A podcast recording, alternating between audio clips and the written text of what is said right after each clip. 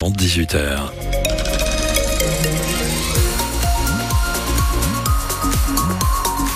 À 18h, ce sont les infos de Stéphanie Brossard. Bonsoir Stéphanie. Bonsoir Dominique Bordeaux, bonsoir à tous. Pour la route, attention à cet accident toujours sur la rocade de Bordeaux. Rocade extérieure, vous êtes à la hauteur de l'échangeur 23, Bouliac, c'est sur la voie de gauche que se trouve un véhicule et un fourgon. Donc prudence dans ce secteur, il y a un très long ralentissement à l'arrière de cet accident en rocade extérieure à partir de l'A62 et jusqu'à cet échangeur 23. Le sens intérieur est fortement euh, ralenti pour un, un mercredi très compliqué.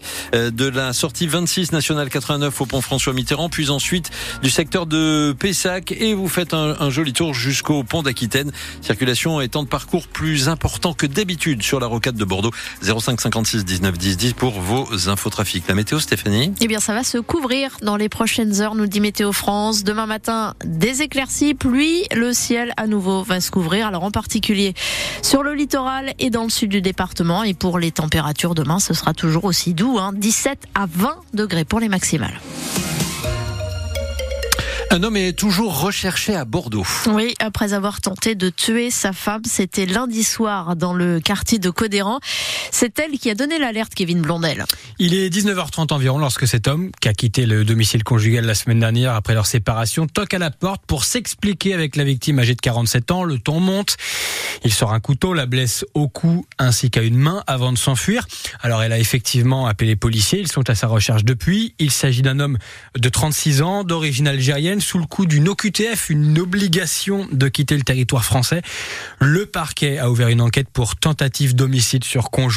Euh, sa femme, âgée de 47 ans, a été hospitalisée au CHU Pellegrin avant d'en ressortir quelques heures plus tard, ses blessures étant relativement légères. Kevin Blondel, précision à retrouver sur francebleu.fr. Nicolas Sarkozy, à nouveau condamné en appel dans l'affaire Big Malion sur ses dépenses excessives lors de la campagne présidentielle de 2012. Condamné à un an de prison, dont six mois ferme, l'ex-président de la République a décidé de se pourvoir en cassation. Fin de la procédure contre Gérald Darmanin, le ministre de l'Intérieur, définitivement mis hors de cause par la justice dans les accusations de viol le visant depuis 2017.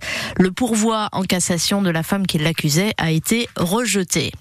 Il devrait y avoir un lycée Robert Badinter en Gironde, dans le nouvel établissement actuellement en construction à Créon dans l'Entre-deux-Mers, le plus gros de notre département, 2000 élèves à terme, 500 pour son ouverture en septembre prochain. C'est la région Nouvelle-Aquitaine qui le propose et qui doit maintenant le voter. Robert Badinter va entrer au Panthéon. Emmanuel Macron en a acté le principe, en tout cas ce midi, lors de l'hommage national qui a été rendu place Vendôme à Paris à l'avocat et ex-garde des Sceaux qui a porté l'abolition de la peine de mort en 1981. C'est à lire sur francebleu.fr. La SNCF estime que 300 000 voyageurs vont être pénalisés ce week-end par la grève des contrôleurs alors que s'ouvrent notamment les vacances de notre académie, celle de Bordeaux. Seul un TGV et un intercité sur deux vont circuler vendredi, samedi et dimanche et vous avez toutes les précisions sur francebleu.fr.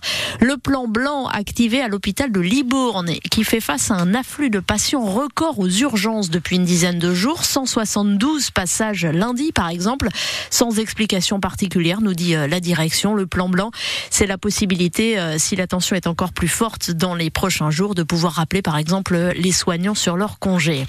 De la paille, des pneus et de la lie de vin déversés devant trois banques de Bonségur en Gironde ce matin, où la coordination rurale du Lot-et-Garonne a mené une action, comme également dans le Périgord, parce que les banques préfèrent détourner le regard plutôt que d'apporter des solutions aux agriculteurs, estime le syndicat.